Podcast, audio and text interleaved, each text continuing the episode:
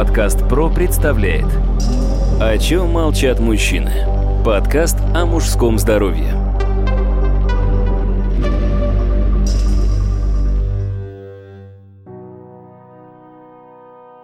Здравствуйте, дорогие друзья! У микрофона Сергей Чеботков, и мы продолжаем наш откровенный и квалифицированный разговор о мужском здоровье. Мой гость, как и всегда, доктор медицинских наук, профессор, врач-уролог Павел Сергеевич Козласов. Павел Сергеевич, здравствуйте. Здравствуйте, Сергей. Сегодня наш с вами разговор будет об искривлении полового члена. И сразу первый вопрос. Что вообще медицина понимает под понятием искривления полового члена?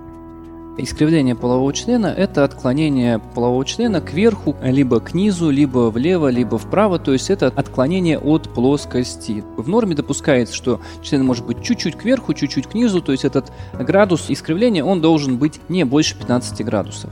Если отклонение влево-вправо, это уже считается искривлением. Если угол более 15 градусов, то это опять же считается искривлением. А почему возникает такая патология? Есть два вида искривления. Есть врожденное и есть приобретенное. Врожденное искривление, как правило, это искривление, связанное так называемой гипосподией без гипосподии. То есть, когда у нас верхняя полуокружность полового члена, она просто физически больше, чем нижняя. За счет этого член имеет вид такого, так скажем, банана, чтобы было понятно, и он как бы немножечко к низу. В случае, если это искривление не сильное, оно не мешает половой жизни, то, как правило, я пациентам советую не трогать это, потому что это некая их изюминка, и с этим, в общем-то, можно жить, радоваться, никаких проблем не иметь. Вторая причина возникновения искривления полового члена – это приобретенное. Приобретенных искривлений может быть, опять же, два типа. Первый тип – это следствие некой перенесенной травмы, то есть это, к примеру, перелом полового члена либо связанная с болезнью пирони. Болезнь пирони – это фибробластическая индурация полового члена, когда у нас образуется бляшка такая фиброзная, которая не растягивается. В норме, я думаю, что все мужчины отмечали, что половой член на 100 меньше, то, когда мы видим прекрасную женщину, он становится гораздо больше, собственно, за счет того, что белочная оболочка, она у нас растяжима. И вот когда происходит образование этой бляшки в белочной оболочке, забегая вперед, скажу, что этиология до сих пор остается неизвестной, хотя это заболевание известно еще 17 века и было выявлено впервые у французского короля.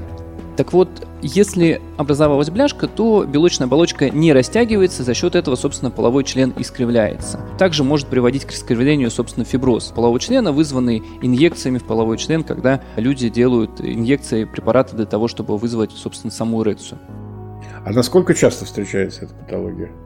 Врожденное искривление встречается довольно редко, и опять же здесь нету четкой статистики. Почему? Потому что искривление, которое не мешает половой жизни, люди с ним не обращаются. Обращаются те пациенты, у которых искривление довольно сильное, и они не могут произвести пенетрацию, то есть введение полового члена во влагалище.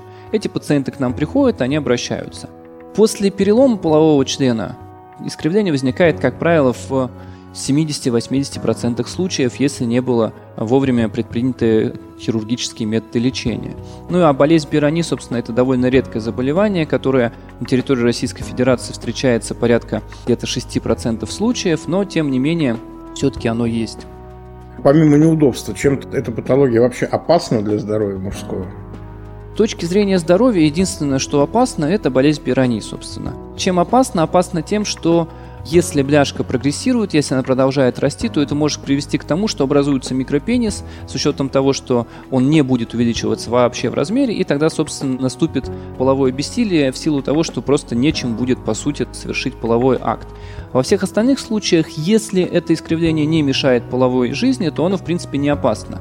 Но зачастую это приводит, во-первых, к неудобству при половом акте, а во-вторых, это приводит очень часто к сильному психологическому стрессу для мужчины, потому что он видит искривленный член, а и тем более, если попадается девушка, которая задает вопрос, а что это у тебя так, а у других было по-другому, мужчина начинает комплексовать вплоть до развития нарушения эрекции на психологическом фоне. Подкаст ПРО представляет О чем молчат мужчины? Подкаст о мужском здоровье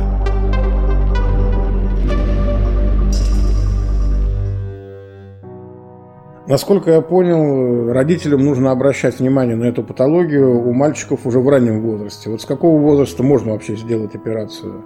Вообще, в принципе, любые операции на половом члене я советую делать не раньше 18 лет, это само собой, и второе, не раньше, чем человек попробовал провести свой первый половой акт. Почему? Потому что бывает, и у меня таких пациентов довольно много, когда 18-19-летние мальчики приходят, говорят, у меня искривленный половой член, я хочу его исправить. На вопрос, был ли у вас половой акт, говорит, нет, не было, я боюсь его осуществлять, а вдруг не получится. Действительно, ряд, конечно, все-таки настаивает на том, что я не буду пробовать, даже пока у меня будет в таком состоянии, приходится им делать операцию. А ряд пробуют, приходят и говорят, доктор, вы знаете, и было все супер замечательно, и вообще, как бы, и зачем я приходил? Потому что действительно, за счет того, что если есть искривление, получается, что объем полового члена для женщины кажется, что он больше потому что женщина ощущает уже не в одной плоскости, а, так скажем, в двух плоскостях. Есть верхняя точка, есть нижняя точка. Соответственно, у нее получаются совсем другие ощущения. И зачастую, когда есть небольшое искривление, это приводит к дополнительной эротической стимуляции для женщины. Опять же, если это искривление не мешает половой жизни, трогать его не нужно. Но если оно мешает, то, безусловно, конечно, нужно это исправлять.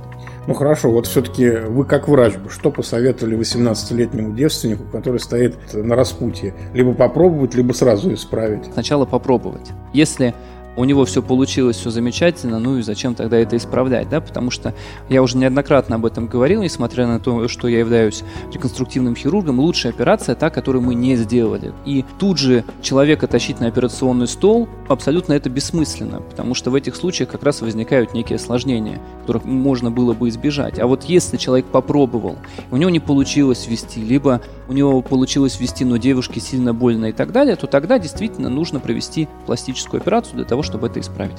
Насколько это вообще сложная операция сегодня? На сегодняшний день, с точки зрения восстановления пациента, это абсолютно обычная пластическая операция. Единственное ограничение, которое остается, это месяц сексуального покоя, чтобы все зажило. А так, в среднем 3-5 дней в стационаре, и пациент покидает клинику без уже какого-либо искривления. Она сложна для хирурга, потому что требуются навыки сосудистой хирургии для того, чтобы все это восстановить. В ряде случаев используются так называемые графты, то есть заплатки, когда мы удлиняем половой член. Потому что есть методики, когда мы укорачиваем ту часть, которая у нас длиннее, для того, чтобы член стал равномерно. Есть методики, когда мы наоборот, ту часть, которая короткая, мы ее делаем чуть длиннее, для того, чтобы опять же они стали равномерные по длине, и за счет этого член стал ровный. В зависимости от методик совершенно разные навыки хирурга требуются, поэтому для хирурга действительно это довольно такая нерутинная операция, она довольно сложная, но у нас в России довольно много реконструктивных хирургов, которые блестяще выполняют эти операции, в том числе и в нашей клинике эти операции делаются. Поэтому опасаться этого не стоит. Павел Сергеевич, вы знаете, вот такой вопрос еще, э, может быть, несколько неординарный. Насколько я понимаю, ваши пациенты, когда они поступают к вам на операцию, у них член находится, что называется, в состоянии покоя. Так а как же определить-то, как он искривлен, как вы его поправили, как вы это делаете? Во время операции, неважно какая методика используется, мы вызываем искусственную эрекцию, то есть мы на половой член надеваем по типу удавки такой и стерильным физиологическим раствором его накачиваем. За счет этого возникает, собственно, эрекция искусственная. Мы видим угол искривления, исправляем его, после этого мы еще раз производим искусственную эрекцию для того, чтобы убедиться, что член ровно.